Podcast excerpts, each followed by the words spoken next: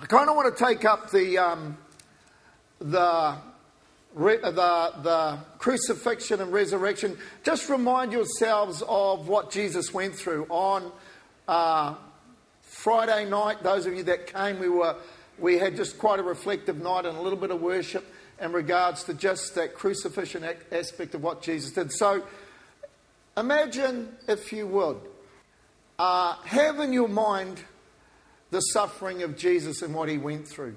And um, just take your mind back to the words when Jesus said, when he was calling out to the Father, after the suffering, after the beating, after the mocking, after the crown of thorns had been placed upon him, after those that had been close to him betrayed him, and his friends left him. And him being the Son of God, him being the King of Kings, he even said, I can't remember whether it was to Herod or Pontius Pilate, that at any time he could call down from heaven and a thousand angels would come and rescue him. But he didn't call on those thousand uh, angels. He endured the suffering. And then a little while before he was about to died before he gave up the ghost, as the scripture tells us. In Luke, it says and records that moments or minutes before he passed away, he cried out to the Father, not, Lord, bring judgment on these people because what they have done to me, not, Lord, strike the earth with your judgment. No. Jesus responded from the heart cry locked up in his heart, the reason why he'd come to the planet and he cries out to his father, Father, forgive. Father, forgive these people. Father, forgive this world because they don't understand what they're doing. See, at the very essence of Jesus, the reason why he endured the cross, for the joy set before him, as Terry and Karen have reminded us, is that he did it for you to purchase you forgiveness for whatever you have done in your life, whatever mistakes and trouble you have brought, that Jesus endured that for you to free you from the guilt and shame of our sins. Hallelujah. Now, put yourself in the um, shoes of um, those that followed him, those that had said words like, Jesus, I will give my life for you. I will not betray you. Peter and the rest of the disciples all said that they would never leave Jesus nor betray him. And then they watched the suffering of Jesus. They watched him pinned to a cross. They watched that the one that they loved, the one that they had dedicated their lives to serve, the one that they had walked with and listened to and sat down and had meals with and watched the miracles take place. They watched their dream die on a cross. You know, those of us who have lost close ones to us. Imagine the grief in the hearts of those who really did love Jesus. Weak that they were, they really loved him. And you know, when you lose someone close to you, the grief can be at times almost unbearable, almost overwhelming, that you can't see anything else but the grief and the pain. And then also imagine that in the disciples, as they were reflecting after he died, the guilt and shame of not standing up for Jesus when they could have. And see, between the time that he was crucified and that period, a day or so, there would have been all these thoughts the grief, the pain, the shame of not standing up for him, all tied into their thoughts and their emotions. And then we come to the resurrection. So you've got to understand, friends, don't minimize the reaction of the disciples as they go to the tomb. And I want to take up the story in the morning of the resurrection, found in Luke chapter 24, verse 1 through to 12. And can we stand for the reading of the scriptures, please? Luke chapter 24, 1 through to 12. Remember the heart and what was going on in the minds of these people. He had shaken the city. Verse 24 Now, on the first day of the week, very early in the morning, they and certain other women with them came to the tomb bringing the spices which they had prepared. They were coming to prepare the body, they were not coming for a resurrection. But they found the stone rolled away from the tomb. Verse 3. Then, then they went in and did not find the body of the Lord Jesus. And it happened as they were greatly perplexed, greatly perplexed. What is going on? What is going on? We have come to care for this body. We've been through all this turmoil, and then they look in a tomb where they expect to find death, and there is nothing. Zilcho. Imagine. Perplexed to me doesn't quite describe how I would be feeling. Uh, and it happened as they were greatly per- perplexed about this that behold, two men stood by them in shining garments. That word for shining garments actually means that their clothes were shining like the strike of lightning, that there was a glow upon these two men. They come to a place of death, they're looking for a dead body, and instead they encounter two men who are shining like lightning. Imagine how that would illuminate. Imagine how that would make you feel with all the stuff that's going on. Then, as they were afraid, that word afraid means literally terrified, and they bowed their faces to the earth, they said to them, Why do you seek the living among the dead? Why do you seek to find and look for someone you think is dead but is alive. You see, here's the truth about the wonder of Christianity. Here's the truth about you and I is that sometimes we are looking for a dead Savior, sometimes because of life, sometimes because of things that happen. We forget that He is resurrected and we treat Jesus like He is dead to our lives. But He's not. Why do you seek the living among the dead? He is not here, but is risen. Remember how he spoke to you when he was still in Galilee, saying, The Son of Man must be delivered into the hands of sinful men and be crucified, and the third day rise again. And they remembered his words all of a sudden there was a cog that turned in the minds of these women when they started to realize that something significant was happening before them. And they were remembering the words of this Jesus who had impacted their lives. They didn't understand, but now the cogs are turning. And then they remembered his words. Then they returned to the tomb and told all these things to the eleven, to all the rest.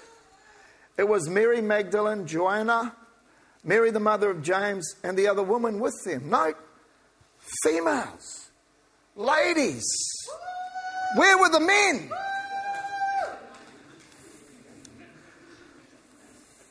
And their words seemed to be like idle tales.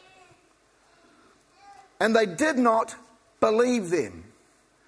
But Peter arose, ran to the tomb. Peter didn't walk, he didn't casually stroll it out of curiosity. This man who had betrayed the one he loved, who had made this great stand about how brave and fierce he would be, hears something, and him, Peter, the cog, would have started to turn as well.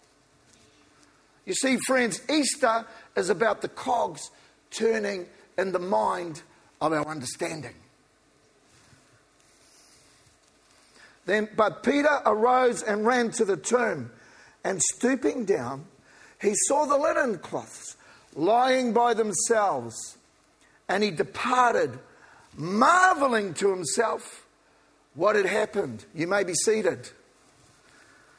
Peter runs to the tomb, this tomb that was empty of the one that he had turned his back on. And it says that Peter began to marvel, to be amazed at what was happening around his world at that moment. You see, from the heartache, from the shame, from all the mistakes that he'd made, from all the disappointment, from the grief, there was an instance where something began to change. You see, Easter is about something that has begun to change, something that changed the world, that has resurrected. I'm getting excited. That a resurrected Jesus, that this one who was dead was now alive. You see, Christianity without the resurrection is nothing at all. It is just like all the other philosophies that the world and the religions proclaim. But the thing that makes us different is that the one we serve conquered death. Hallelujah! Hallelujah! He continued to appear for 40 days. 40 days, he progressively began to appear to all those that were his. 40 days. Now I want to read another scripture to you. You can remain seated. It's in 1 Corinthians chapter 15, verse 3 to 8. 1 Corinthians 15, 3 to 8. Paul the writer. For I delivered to you, first of all, that which I also received. Paul is talking about something he received and how his life was about delivering this thing that he had received. That Christ died for our sins according to the scriptures, and that he was buried, and that he rose again the third day according to the scriptures. So Paul is quoting stuff about Jesus. He's quoting that the scriptures mentioned all these things. Verse 5. And that he was seen by Cephas Peter, then by the 12, and after that he was seen by over 500 brethren at once. Jesus, the man who was meant to be dead, who had suffered, appeared at even one moment to hundreds and hundreds of people. Now, in modern court and law today, and cases that go about, if you were to have that many witnesses to testify to something that happened, that is absolutely overwhelmingly significant and convincing. Uh, Paul, the writer of this, was never a man not to write down the facts. 500 brethren at once of whom the greater part remain at, to the present. So at that time that he wrote this, there were still many, many of these witnesses alive who testified to seeing a risen Savior. Verse 7 After that, he was seen by James and then by all the apostles. Now, verse 8 Then, last of all, he was seen by me also out of due time. I want you to think about this. There are all these people within a period of 40 days that many of them had seen the crucifixion, many of them had seen the, the, the, the spear jammed into the side, and Jesus die. And there were these many people that then witnessed the resurrection. But then a number of years later, probably six years later, so Jesus had resurrected, he had ascended to heaven. But then six years later, another man whose name was Saul, who was a persecutor, who was against Christianity, who was trying to destroy Christianity, then encounters the risen Jesus. Because he testifies himself that some six years later, he also encounters Jesus the resurrected Jesus. This morning, I want to encourage you that the resurrected Jesus, who is indeed alive, not only did uh, appear to people all those years ago, but through time. Through the hundreds and hundreds of years of history, Jesus has continued to reveal himself to mankind. And you yourselves, many of you, can testify that you, like Paul, can say that me, born out of the season, I wasn't there when Jesus was alive, I wasn't there when he was crucified, but hundreds, hundreds, centuries later, you can testify because you have encountered the risen Jesus.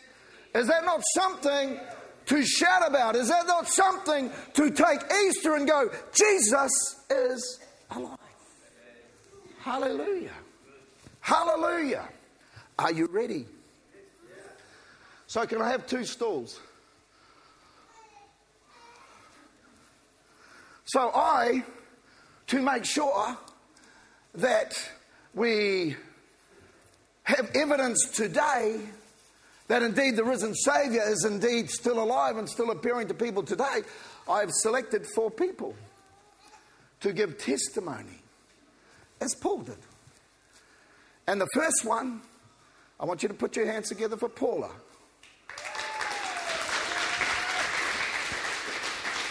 Have we got a microphone for Paula? Yep. And Terry, I'll actually have a drink of that water too. Yes, I know. I'm bringing it up. Because I've got, I need more spit. I haven't got enough spit. Kevin, do you want some spit? Come closer. Have a seat. Paula's looking very sharp today in her lovely dress. Give her a hand.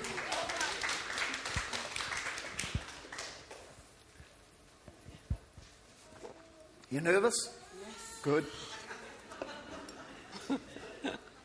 I'd be nervous looking at these people too, though.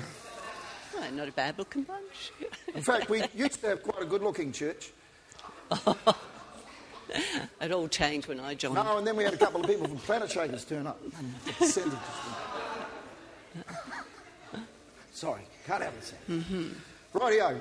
I'm Okay. going to ask Paula a question. Now, remember, at the end of her testimony, when I give you the cue, I want you to respond by leaping up and telling me Jesus is alive, declaring to the heavenlies Jesus is alive. Paula, Yes, why Keith. do you believe Jesus is alive today?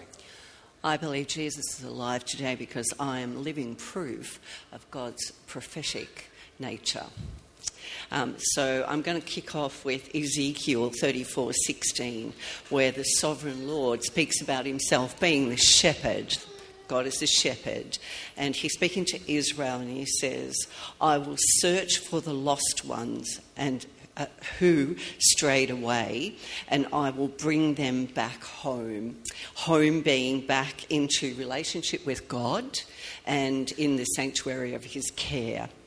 So, um, my, the quick version of my life is that I came to the Lord when I was 18 years old.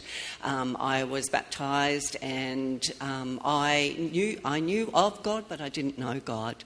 And so, after nine years, I fell away and went back into the world.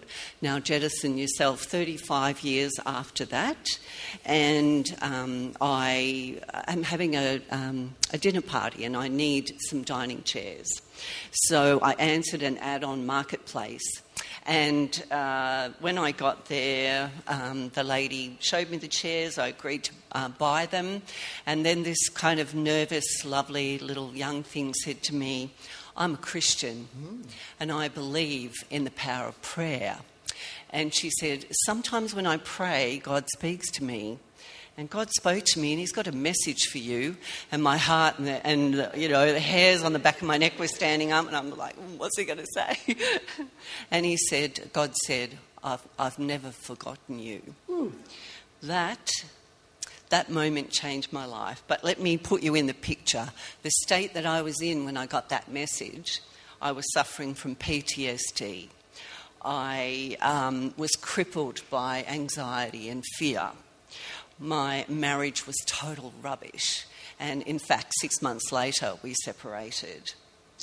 Um, I was lost, I was injured, and, and, and I was weak. And the second half of that uh, verse in Ezekiel says that he will bandage the injured and he will strengthen the weak.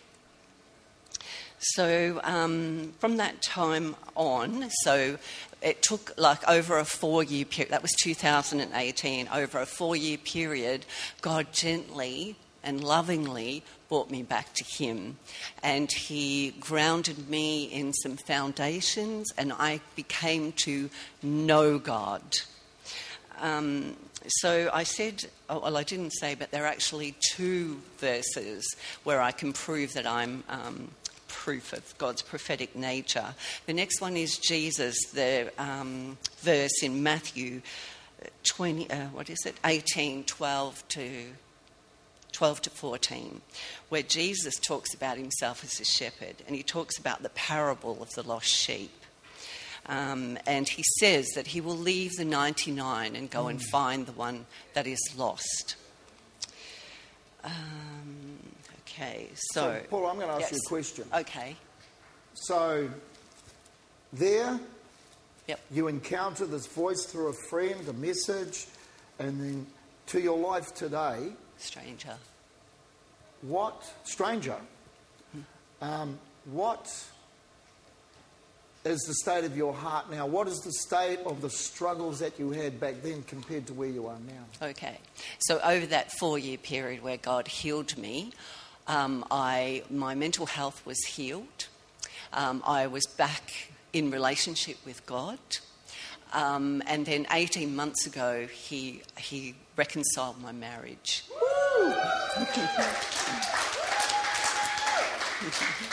Anxiety?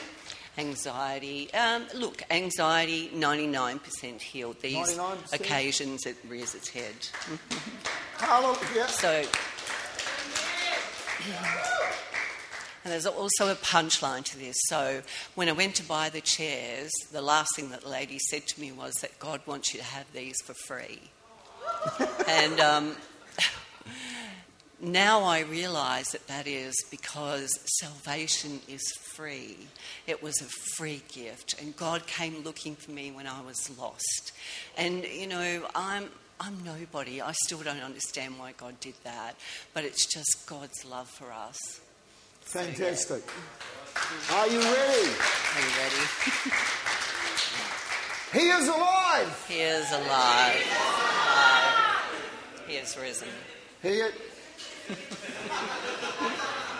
Told you I'm not good. No, sit back down. We're going to do that again. Read your notes, Keith. You ready? He is risen. He is alive. Woo! Thank you. Amen. Awesome, Thank Paula. You. Go down and pass the mic Up. to.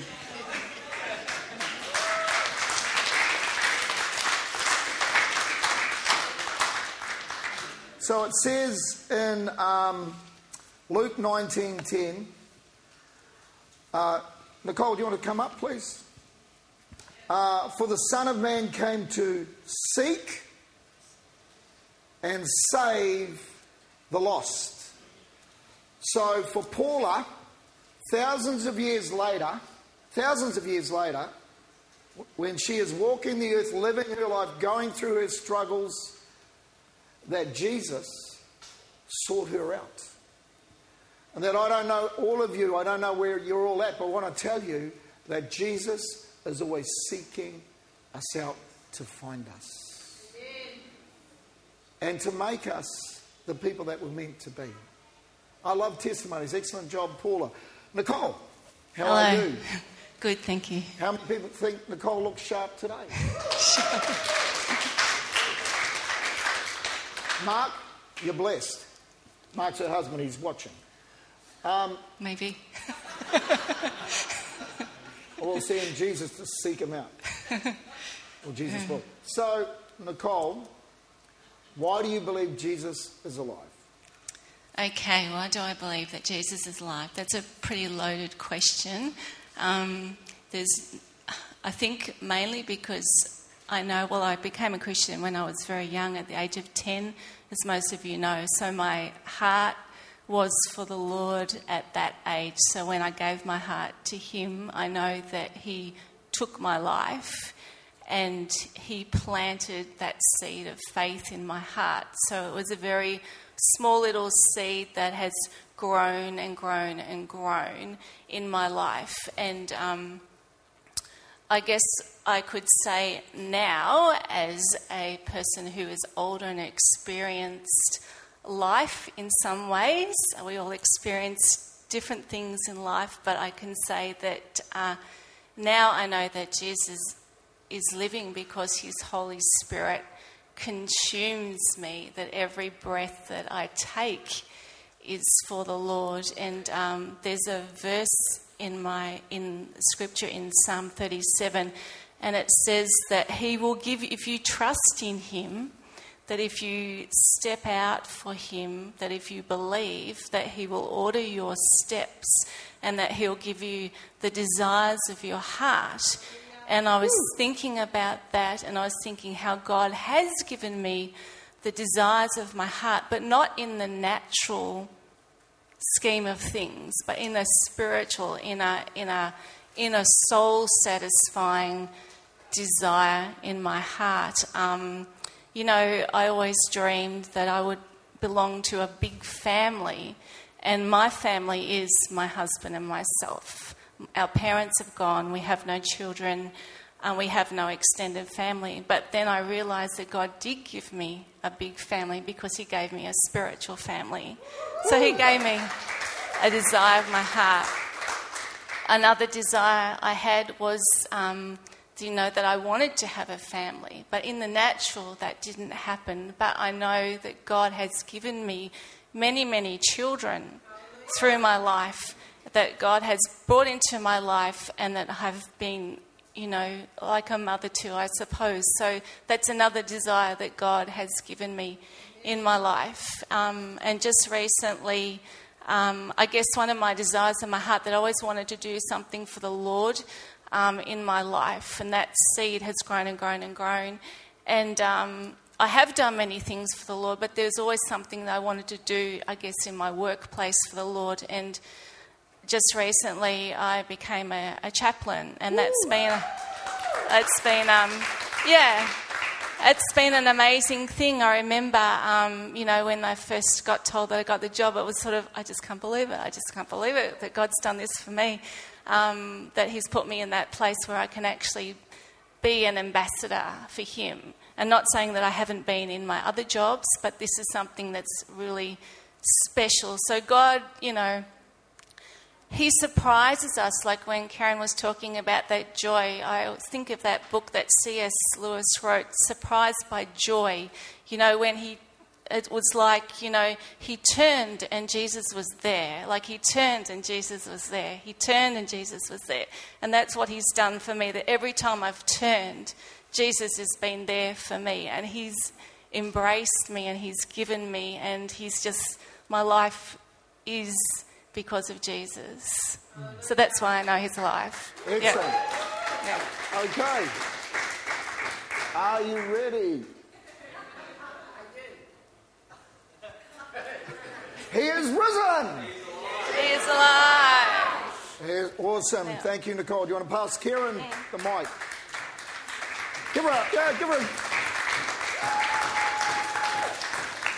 It says in John 10 10, the thief does not come except to steal and to kill and to destroy. So there is a devil, there is an enemy, and that's why people are lost because they're, they're under the control of this thief who steals what real life should be about. And then Jesus says this I have come that they may have life and that they may have it more abundantly. Nicole's testimony to prove that Jesus is alive is that she is living a life of abundance and blessing and living out the cry of her heart. Hallelujah. Rightio, Kieran. Keith. Ooh. Forgive her disrespect. I have to all the time. All. Kieran, um, why do you believe Jesus is alive? You were brought up in Christianity. Why now, as an old adult, at how old are you? Like she's like 28, 27, 28. 28? Thank you, Dad. Um, why have you not left the faith? Why have you not gone and left this ridiculous life that your parents tried to teach you? Why do you it's not ridiculous, but anyway. Jesus is alive? Um, well, there's multiple things. Um, am I supposed to share my uh, little testimony, a You snippet of it? can, you can. Um, well, first of all, I'm like, why would you leave somebody who's a solid foundation? And I'm like, God has always been like a steadfast part of my life and um, always been my solid rock. But um, as a personal experience, everybody knows kind of uh, me Not and everybody. not everyone, but my husband and our story was that we really, really wanted to have kids and have a family. And at a young age, I was told that it was just a no go. It would never ever happen. And if I conceived, um, you know, I would miscarry. There would just be absolutely no chance of me having a child of my own. And um, Karen, can you bring today, up? I'm like, I, you know, through Jesus, and, you know, the world says one thing, but he says another. And um, we've actually got our little miracle and our little thing. We've got little Aliana. Is that what I'm supposed to be doing, Keith? Well- this here. So, Kieran, I want to ask you when you were in that place of desperation and feeling that you may not never be a mum, and the tears that you cried. Are you trying to make me cry right now? Well, the thing about this is you see the disciples way back when they saw Jesus crucified, their dream of a future, their hope of all the promises that Jesus had spoken died mm. with that death. But when he rose again, when he rose again, that changed everything. And see, because he rose again, that changes everything about what the world might say. And so when you were in that place, In the- you were not a happy. No, I was not. um, I guess God heard the deepest parts of my cry and the te- all the tears that I shed over it. And He turned what the world said no into a yes. And how good is that? Are you ready? Are you going to lift her up He like the risen. He is alive. Hallelujah. I'm going to tell you this for me is the evidence that he is risen and is alive. We prayed many, many prayers with Kieran over a number of years.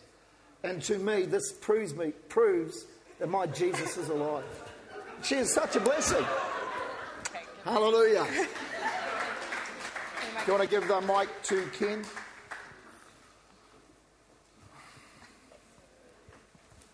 It says this in the scripture. Ken, you want to come up wherever you are? It says in Isaiah 53, verse 5 But he was wounded for our transgressions. Friends, you got, must remember, Jesus was, was wounded mortally for our transgressions. He was bruised, bruised beyond the ability for people to recognize him. For our iniquities, for our wrong, he suffered. The chastisement of our peace was upon him. And hallelujah for this bit. And by his stripes, by the whips, by the beating, by the tearing of his flesh, we are healed. And your body and whatever is happening in your life because of the stripping away of his flesh from that whip, we have healing, my friends. Healing emotionally, healing from mental illness, healing from when the medical fraternity may say something is impossible because of the stripes. Hallelujah. He is risen. Amen. Amen. Everybody, do you not think Ken looks very marvelous today? Ken, so I'm going to ask you the same question. Why do you believe Jesus is alive today? Right. There's a beautiful song that I've taken out of a songbook that I want to share that, that, that really rings in my heart. It says, Would you know why I love Jesus? Why he's so dear to me? Tis because my blessed Saviour from my sins has ransomed me. He has pardoned my transgressions. He has washed me white as snow. Tis because the blood of Jesus fully saves and cleanses me. Tis because amid temptation he supports and strengthens me. And tis because in every conflict Jesus saves and gives me victory. He is my friend and always will be my friend. And this is why I love my Jesus. It's good. You know, um, So, Ken, tell us about your experience uh, at Christmas. What happened at Christmas? before I do that, Keith, there's something I had prepared last night, but God had woke me up two o'clock this morning to change it. Okay, well, I can't argue with that. So, um, you know, I was raised as a Catholic, and as a little boy of 10 year old, I would go into church every lunchtime and stand at the foot of the cross. The cross would be at the front near the altar, and you could stand there and look at Jesus. I would look at him and see the crown on his head. He's bleeding. The nails in his hands. And there was blood. The nails in his feet. And the pierced cut in his side. And I used to look at him and say, You're a brave man. I didn't understand. I had no idea why he went to that cross. No one shared with me. I would just feel sorry for this guy. It wasn't until I turned 30 that I had to go to another church, the Salvation Army, where I found Jesus. I was born again. I was set free. Jesus loved me. I didn't know. I didn't understand it. He set me free.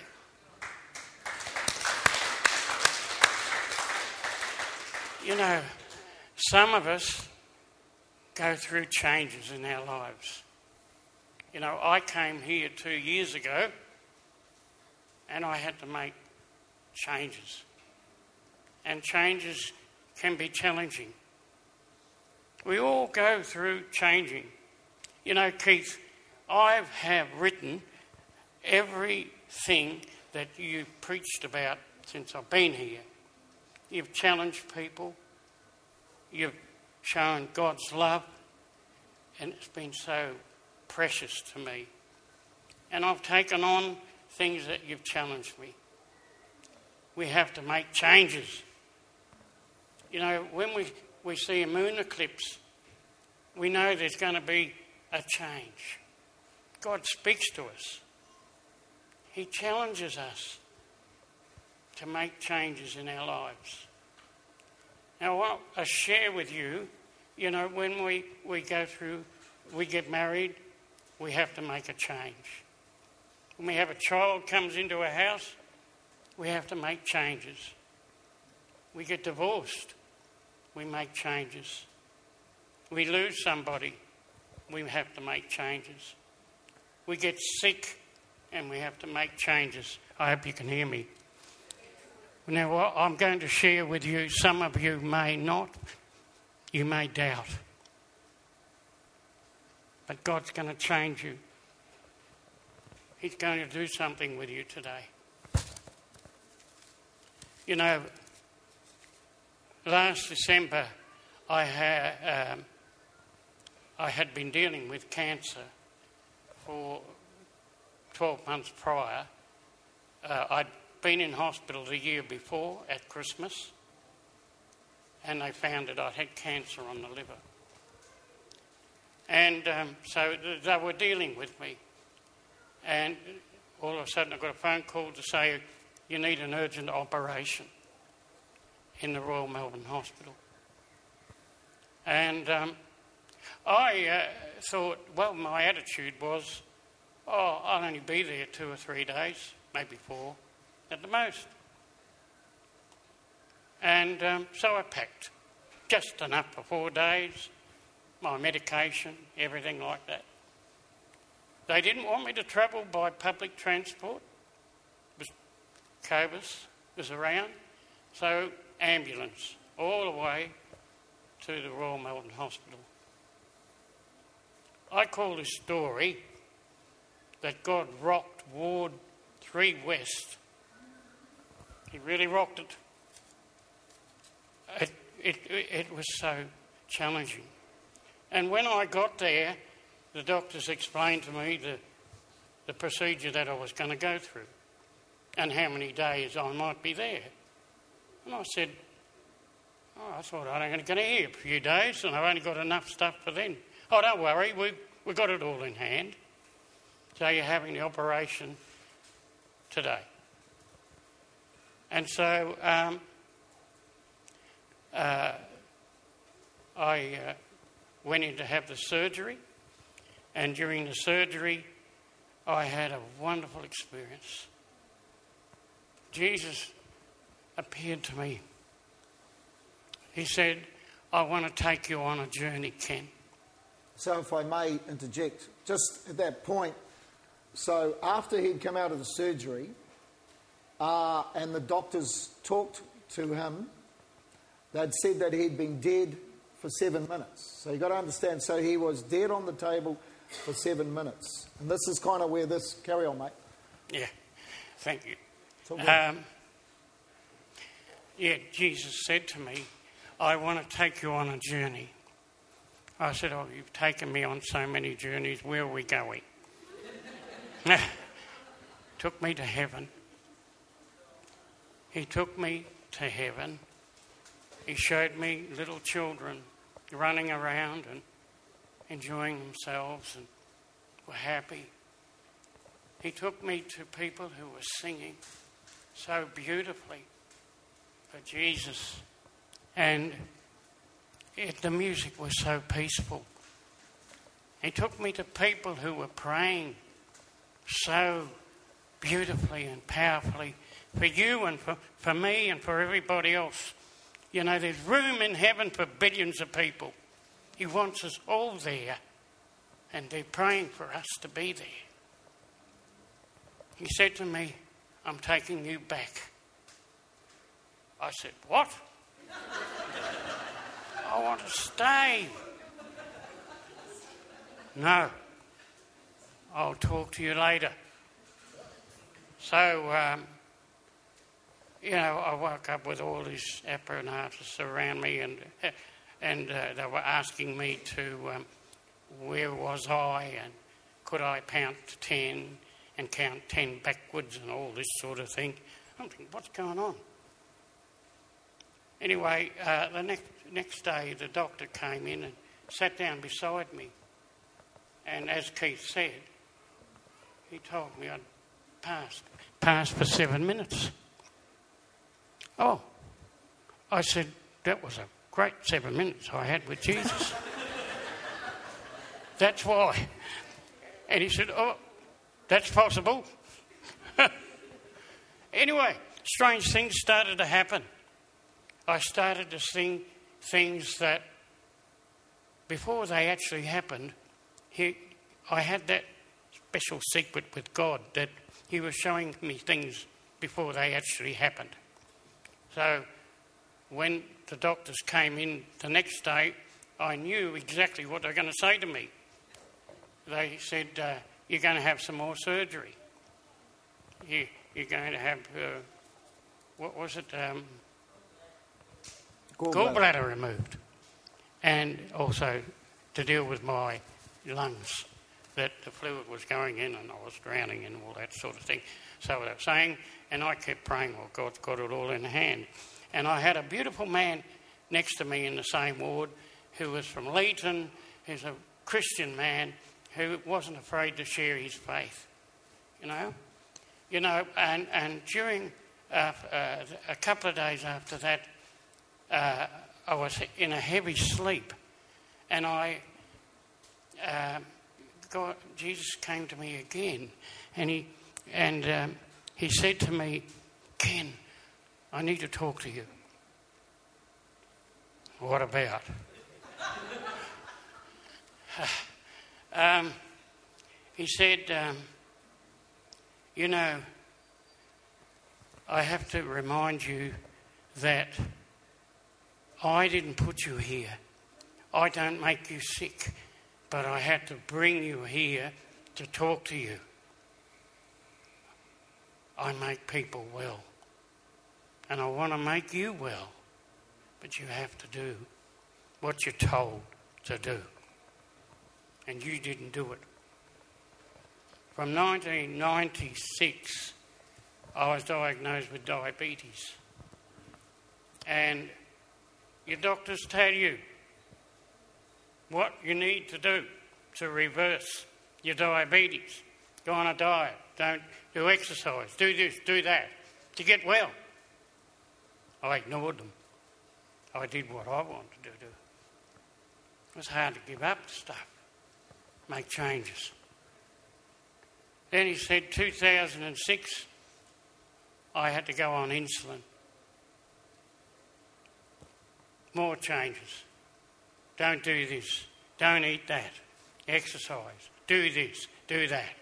You didn't do it. It's like a hidden sin. And he said, That's why you're here. You need to repent. You need to change. I burst into tears. I repented. I won't do that again. Awesome. I wouldn't do it again. And Ken, I'm going to have to interject now because I've got some other people to do some things. So Oh. that's excellent. It's all good. So, um, Jesus is alive because Ken, on a hospital uh, uh, uh, table in an operation, died for seven minutes, met Jesus, and Jesus talked to him about what you've heard. You'll hear more of Ken's story later on.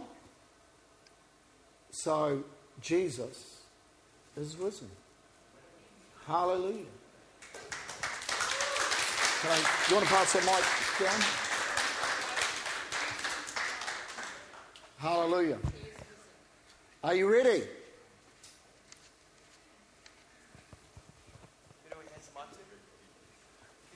I have to read the notes again. Our picker's coming up. He has risen. Jesus is alive. Hold on.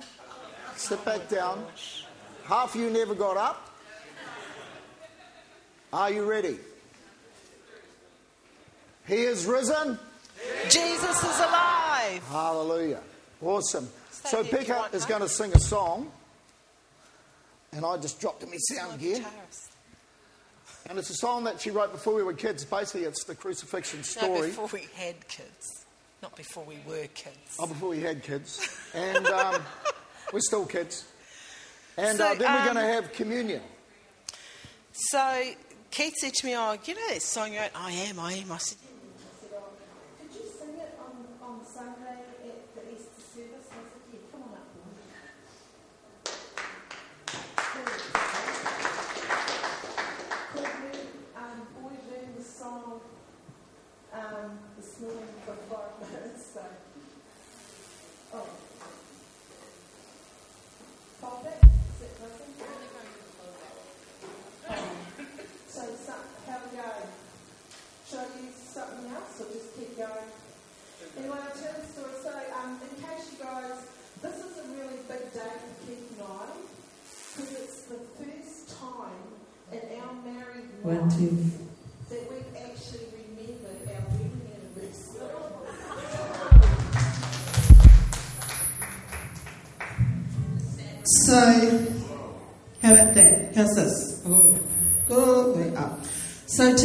is Keith's and my 40th wedding anniversary.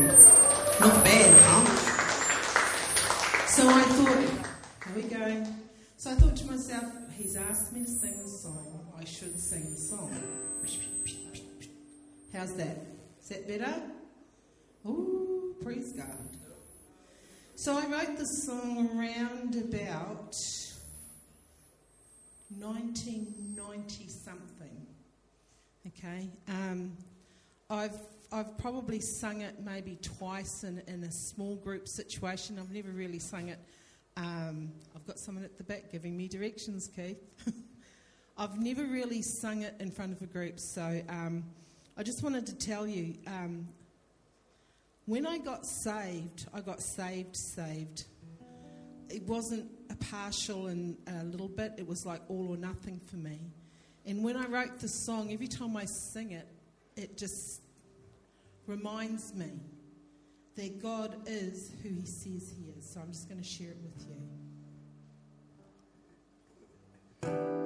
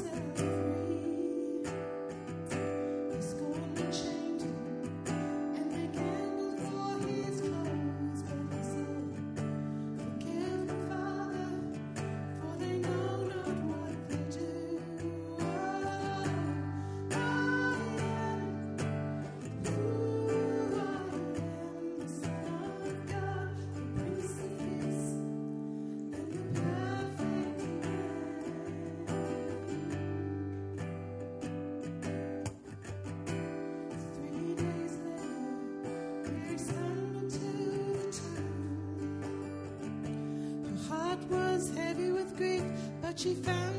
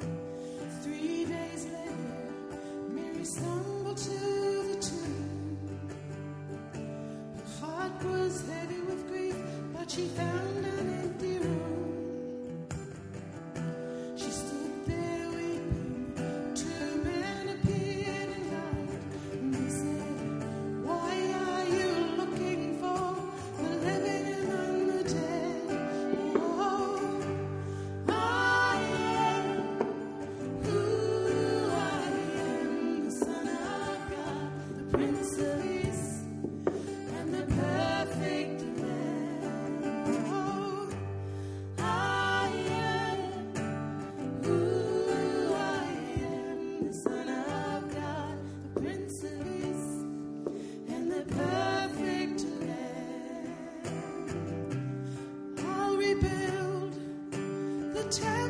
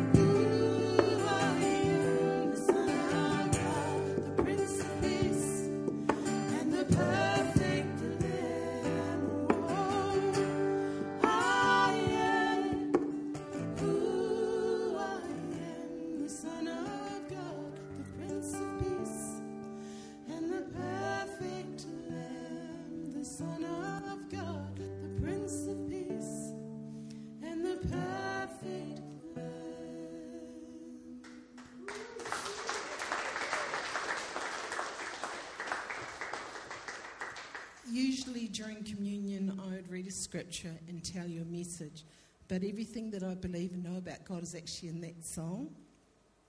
I know that God is the great I am.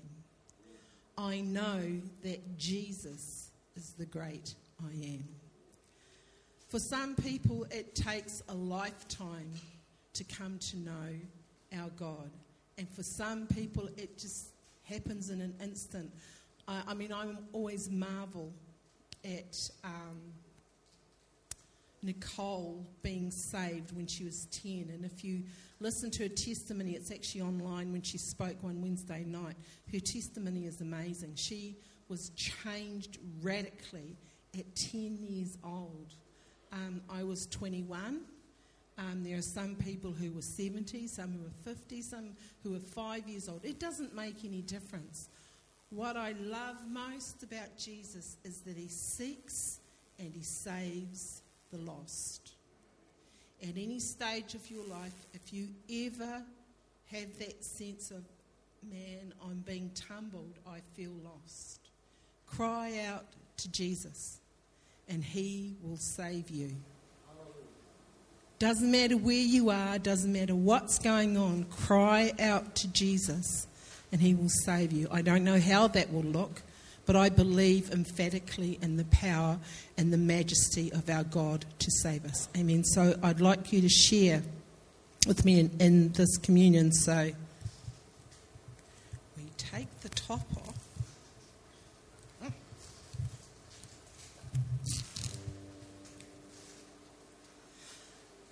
Lord Jesus, at this Easter time, we thank you for your body that was broken for us.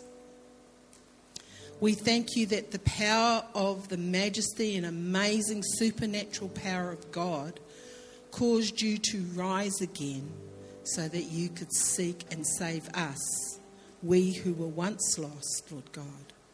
And we give all glory and power and praise unto you. And we thank you, Lord God, for this gift. In Jesus' name, share with me.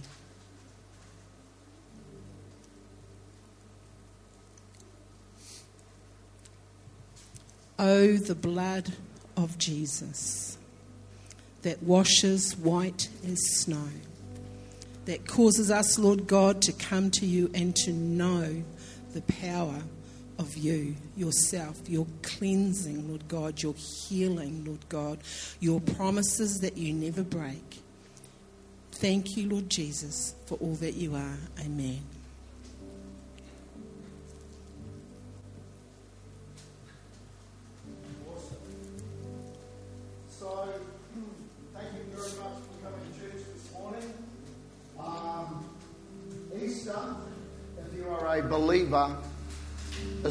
Reflecting on what Jesus did, about celebrating that He, in fact, is a risen Saviour. And there are many more instances where He wants to appear to all of us and prove that He is the risen Saviour. If you have never met Jesus, if you don't really know Him, the scripture that says that He came to seek and save the lost. So we're going to finish the service with a prayer that I would like everybody to pray with me. So if you'll follow me in this prayer. Lord Jesus, you are the risen Savior. You have saved me from sin.